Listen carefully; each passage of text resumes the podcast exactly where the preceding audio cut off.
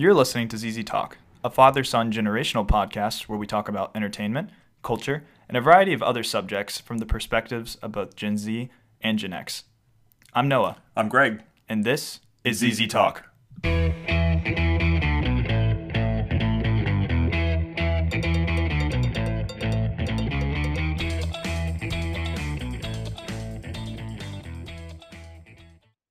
Hello, and happy holidays from ZZ Talk. Now that we're into December, it's time to really dig into the holiday film season, and we are starting the Christmas season off.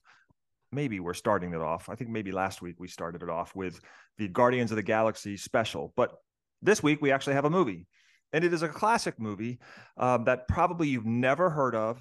It's probably a new tale, not based on a book, something completely inventive for 2022. And that is, this week's episode is all about Disney's A Christmas Carol. Noah, have you ever heard of it? Yes, we've watched it in many iterations, from the Muppets to Patrick Stewart's TNT Christmas Carol. We've watched quite a few Christmas special versions of it. And of course, I believe you just watched reimagining in a contemporary sort of sense. So, Spirited. Yeah, no, I don't recommend that. Yeah.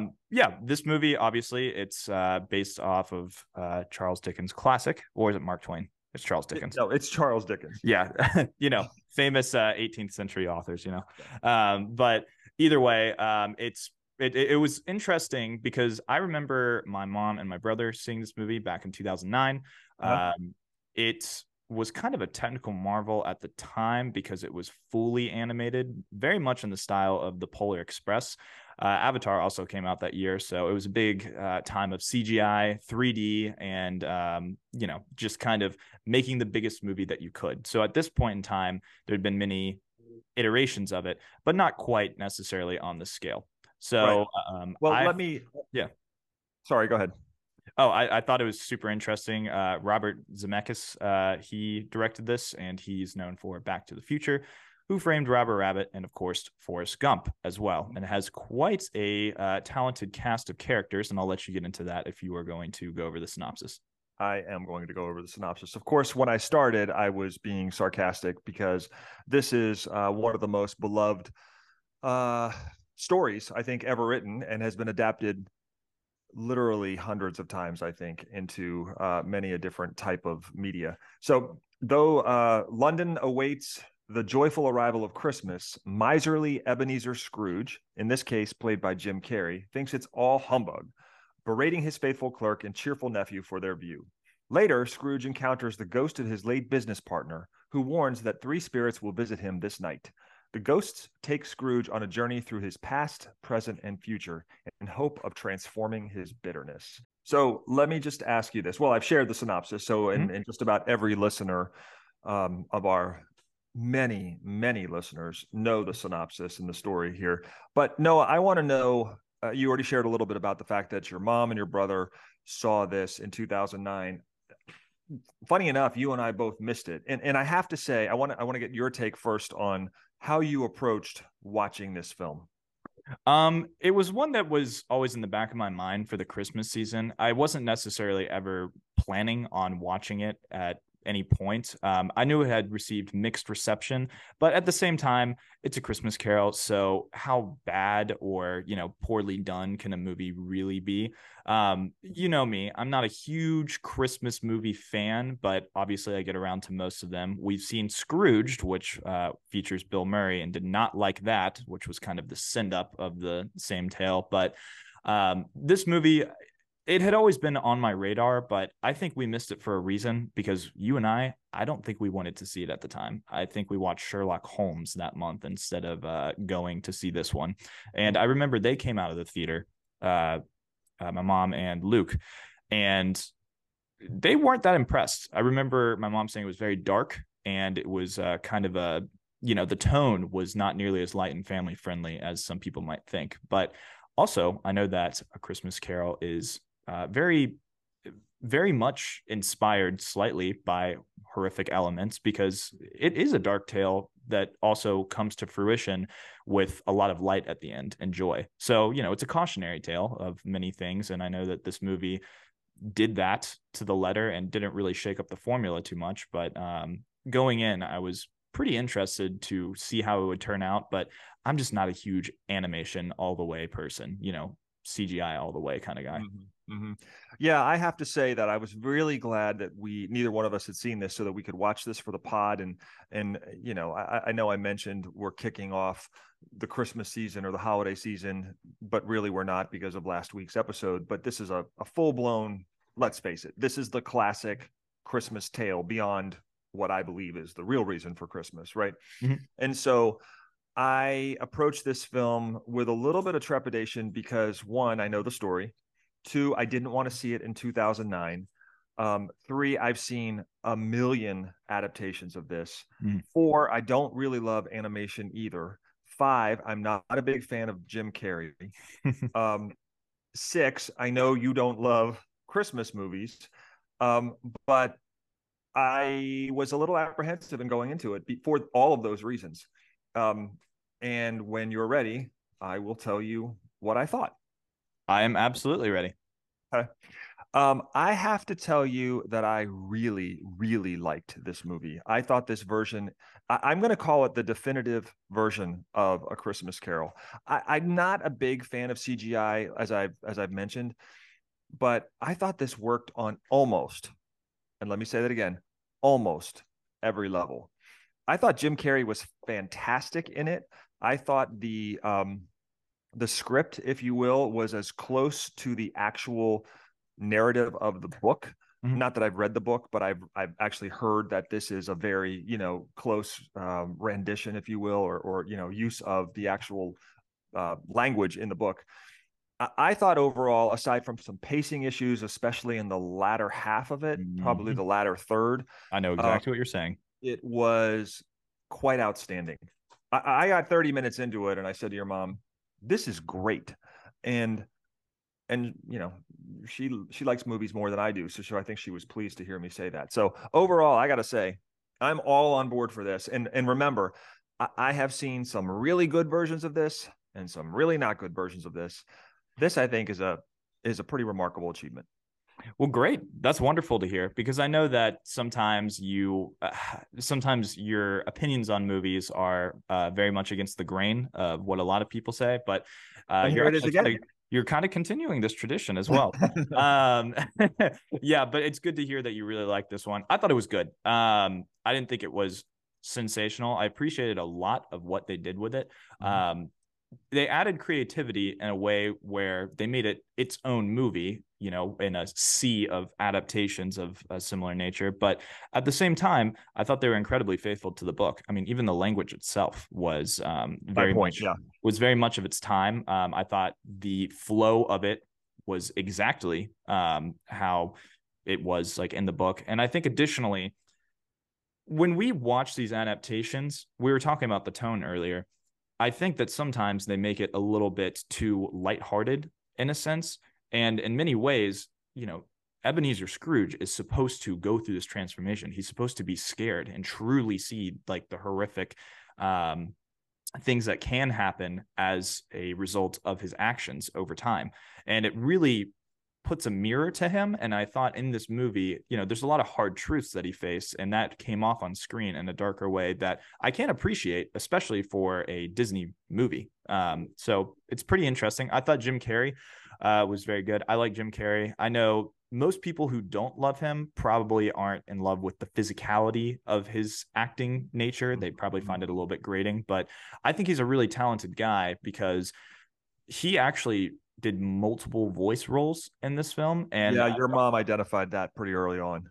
And yeah, she wasn't even watching it with me, but yeah. And I think there had to be some element of motion capture to this because Colin Firth was in this movie, and you can definitely tell that who his character was, his nephew. So in many ways, I thought the physicality was there, but perhaps you could separate it enough from Jim Carrey if you don't like him, because I thought he was extremely talented. And my own view of him is that, you know, he's one of the talented comedians and entertainers of our time. And I thought he did a really good job here. And I thought this was just the perfect way to showcase his talent. And similarly, I thought Gary Oldman as Bob Cratchit and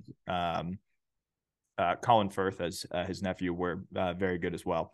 Do you think there was some motion capture there for Jim Carrey though? I mean, Ebenezer Scrooge certainly resembled Jim Carrey. Well, I'm thinking there had been, which is why I was praising, you know, a lot of people don't love the physicality and his routines, generally speaking, but when he's motion captured, there's a lot to go by here. And I think there was an element of that for sure, especially with a movie that was this expensive. I think it cost, oh man, $200 million or something like that. Mm-hmm. And it only made about $350 million at the box office. So it was a disappointment. But it is one of the highest grossing Christmas movies ever made. Right, right. But then again, how many Christmas movies have a budget of this size? Yeah, you know, I think we should really transition into spoilers pretty quickly here. But I would just say that I would say this film was kind of risky for 2009. Why's that? Well, first of all, I don't know what year the Polar Express was, 2004, 2005? I think it was 2004 or 5. Okay. So I think, obviously, CGI or this kind of animation, computer-generated information, animation had come a long way mm-hmm. between 2004 and 2009, because let's face it, the Polar Express is a little awkward, and the conventional wisdom refers to it as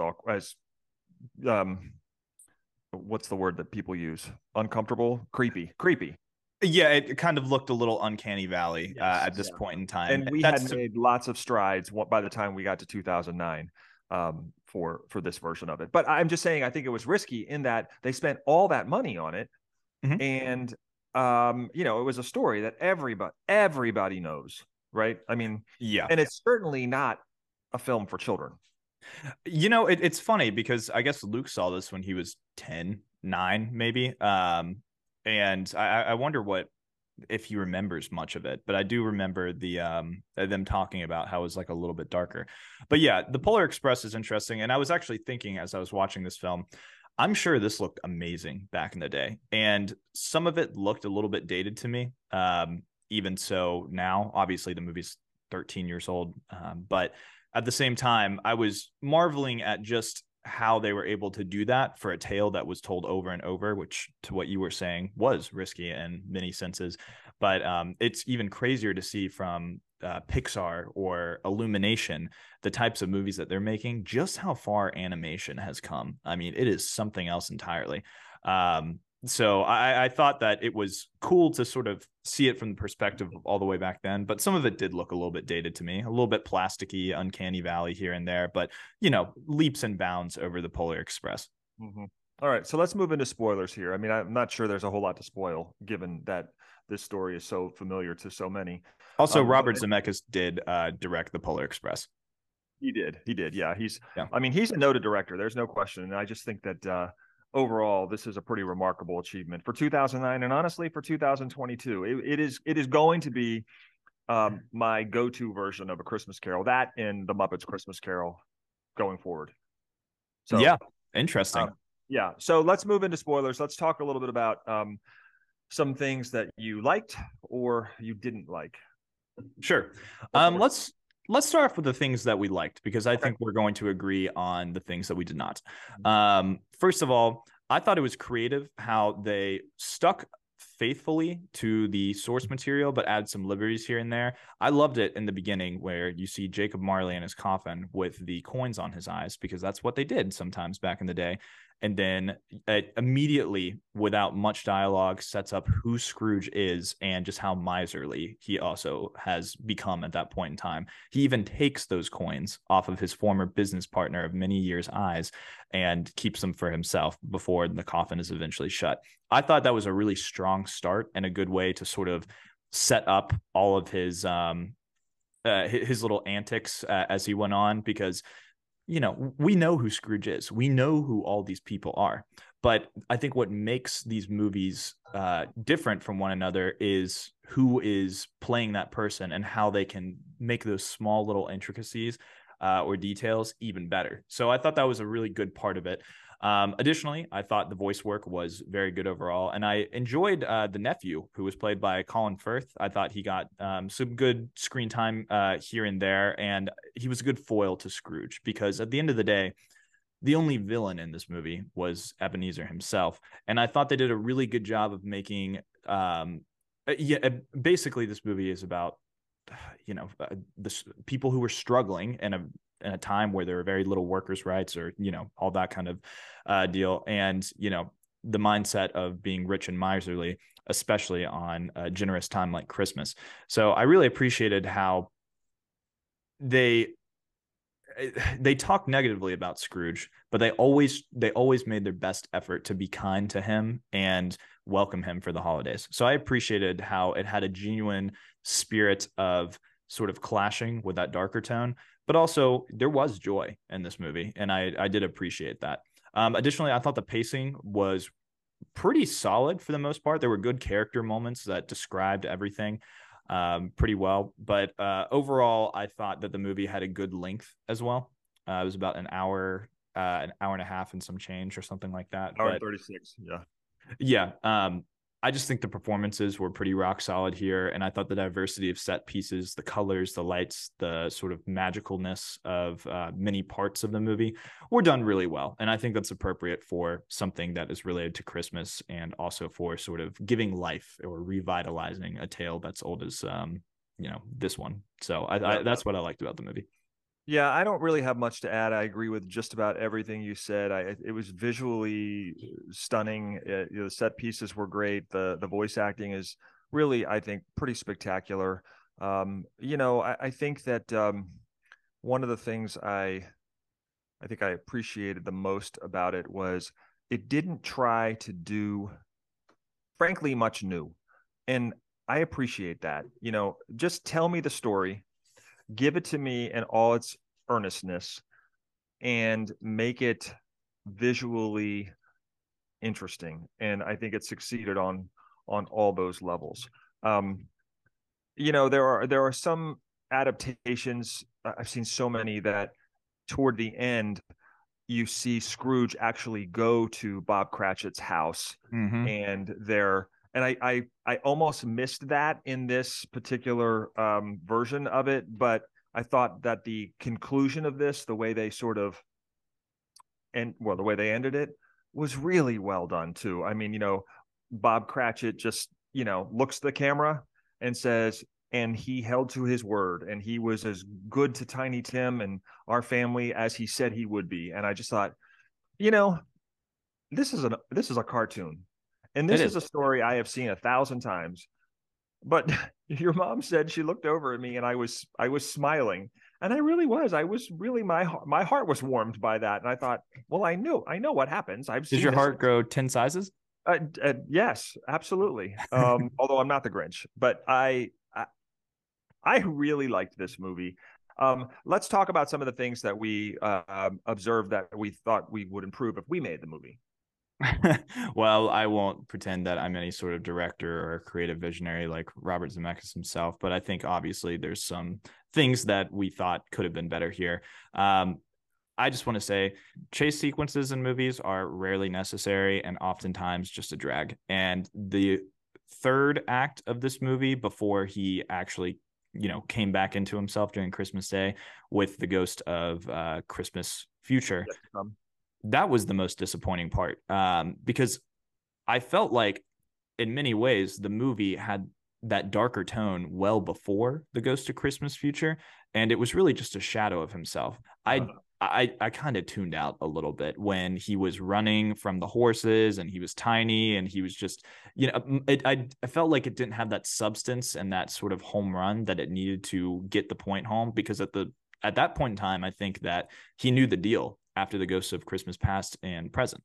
So it seemed to me as if this was kind of disappointing in the way that it was done, because it was a little silly. It kind of went into that big budget territory that it just didn't need that action. You know, I felt like it had to sort of have that whimsical chase sequence that went on for far too long and ultimately just wasn't very engaging. So I thought that part of the movie was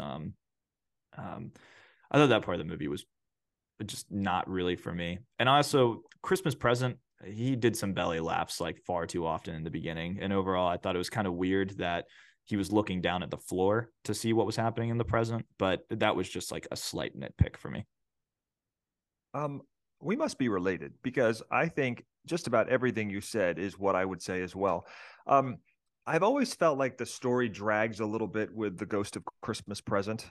It's sort of this jovial kind of character, which frankly, the demise of The Ghost of Christmas Present was pretty terrifying if I was a kid. There are some sequences, I know we've said this, but there are some very distinct sequences in this film that if I was a child watching it, I would be scarred. And it was, I thought that was done really well, the end of Christmas Present, because I think the setup for Christmas Future was far better than the actual execution. Yeah. The other thing I would say is the transition from Ghost of Christmas Present to Ghost of Christmas Yet to Come was way, way too long. And I think that's what you're saying too. I mean, there was just a transitional period where he became tiny, and I thought, why does he have to become tiny? I don't remember that element of the film before, and maybe that was just sort of a, well, let's try something different here because we haven't had that. But I didn't think it was necessary. I didn't understand why his voice, why he just became someone who could fit through pipes in downtown London and things like that. I don't know. It was just it didn't seem necessary. I wouldn't say it was necessarily detracting, but it slowed things down. I think they could have shaved 10 minutes off this film. And I think sometimes filmmakers are required to deliver a film that's at least X amount of minutes. And I think maybe that's what happened here. We felt like the fantastical was necessary, so we sort of blew it up. Because I felt like, obviously, 1800s London is pretty drab. And I feel as if that they just needed to sort of showcase, I guess, the animation a little bit more, and just like how much could be done with it, which is fine. But I don't know, maybe we sound like Scrooges ourselves, but for some reason, I just kind of rolled my eyes when that started happening. It probably was maybe 5 minutes, but I mean I was kind of tuned out during that point in time. Yeah. All right. Well, I'm going to say one more thing before we grade this one out. And I'm just going to say, if you think about the English language and you hear the word Scrooge, you know what Scrooge means. It means a miser, right? But think about this word that didn't exist prior to this particular piece of literature. Right. It's how you describe somebody. So it's how you describe. So that's how powerful this piece of literature is, that it permeates, the way we look at the world and the way we describe people and all that. So a Scrooge is someone who is miserly, sort of, I don't know, unpleasant, crotchety. Right. Yeah, there you go. Humbug. Right. There's another term. Right. There are some terms that are right from the page.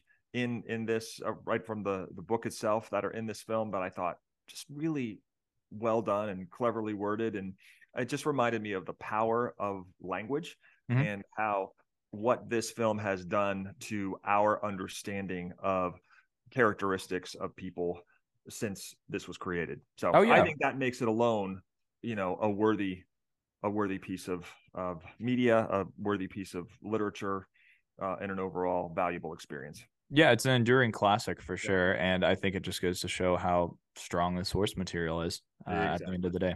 Yeah, imagine that. Charles Dickens coming up with strong source material. Probably one of the strongest pieces of literature, certainly one of the greatest pieces of nonfiction ever written.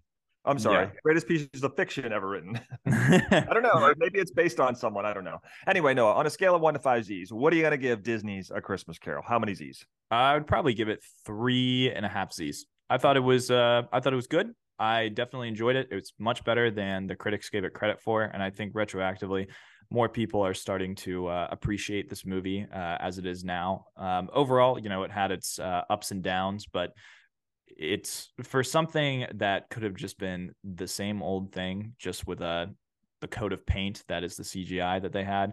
I thought it did an incredibly good job of being faithful to its source material while also being suitably magical in many moments and telling a similar but unique story in its own right that I really appreciated in many parts. So yeah, great. Yep. I would give it, I'm going to give it 4 Zs. I think, as I've said, I think twice already during this pod, it is now my go-to for A Christmas Carol. Loved it. Really, really thought it was well done. We'll probably fast forward through 5 minutes transition time between The Ghost of Christmas Present and The Ghost of Christmas Yet to Come. But overall, a really worthwhile hour and 36 minutes. So that's our review of Disney's A Christmas Carol. You can watch it, not surprisingly, on Disney Plus, and we both recommend it. Yeah. All right. So let's move into Check It Out. Right. So it's interesting. Obviously, this might sound like it's obvious, but my Check It Out for today is A Muppets Christmas Carol, if you haven't watched it, because that is just an amazing movie. And I think conventional wisdom is that that is among the best adaptations ever of the Christmas Carol. I think not only is it family friendly, so everybody can watch it, I think it's also just the best Muppets sort of thing that's out there, or at least one of them. It's got really good music as well. I remember we had the soundtrack on CD at some point in time that was in our closet. And it's just one of those movies that, you know, it has that Muppet feel. It makes you joyous. It has a lot of childlike wonder, but at the same time, it gives a great lesson with a really wonderful cast of characters, in this sense, the Muppets. So it's very nice that you know, I can recall this movie so fondly after having not seen it for so many years. But if you haven't given it a chance, or you have people you want to watch it with, definitely check it out. It's a great movie. The Muppets are also owned by Disney, so I'm sure it's on Disney Plus. It is on Disney Plus. Yeah, well, you know, that's interesting you say that. I completely agree. It's a great version of it. But have you ever seen the Muppet movie from 1979? That, I would say it's in the top. If I had a list of top 20 movies, it would absolutely be in the top 20. So I'm just saying, in terms of Muppet media. Your heart, the Muppetverse, the Muppet multiverse, yeah, the Muppet cinematic universe, yeah. I'm gonna tell you, the Muppet movie is kind of amazing. So anyway, okay, my Check It Out is a movie that I watched over 2 nights on Peacock, and I was delighted that my brother told me that it was available, and it's Ticket to Paradise. So this is the film that's currently in theaters. It's with George Clooney, whose movies are terrible in my opinion, and Julia Roberts. And it is the quintessential rom-com. There is nothing at all surprising about this film, but it is a good time. And it's great to see two real movie stars just enjoying themselves in a really good-looking film. Not a lot of language. Again, very predictable. You know what's going to happen.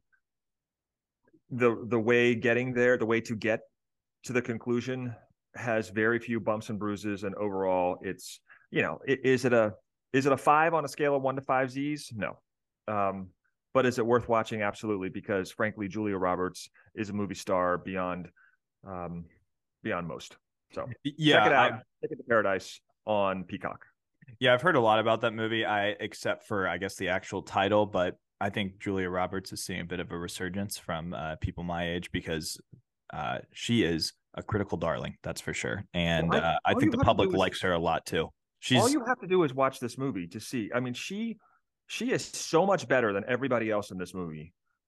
It's just so clear. Your mom and I, we finished it. She had already seen it in the theater. And it was just so obvious that there's only one person to watch in this film, and it's Julia Roberts, and she does it so naturally.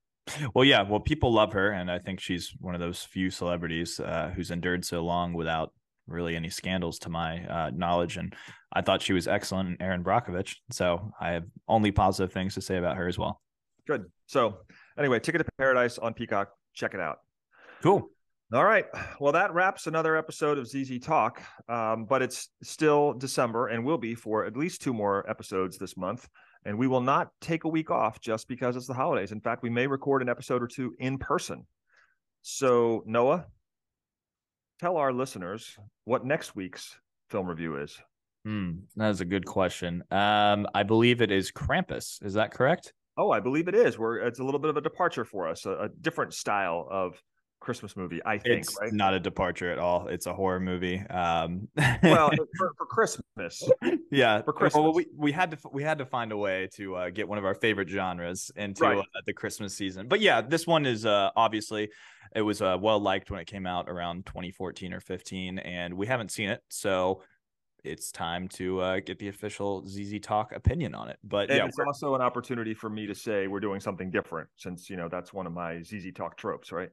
Exactly. But I mean, technically we are doing something different every single week. So I like to think that this will also be a nice little shakeup as we go into really what is beginning to feel a lot like Christmas during this time of year. You're going to start singing for us, Noah? Yeah. I will not be doing that, and I will not be partaking in any holiday music either, but I will allow you to do that as I share the joy of Christmas time with you later on. Well, it'll be that much more joyful because we'll be together. Well, there we go. All right. There you go. So you want to close this out since you so wonderfully led this episode? There you go. There you go. Well, happy holidays, everyone. Thank you for joining us for ZZ Talk. We will be back next week. And until then, I am Greg. I'm Noah. And this is ZZ Talk.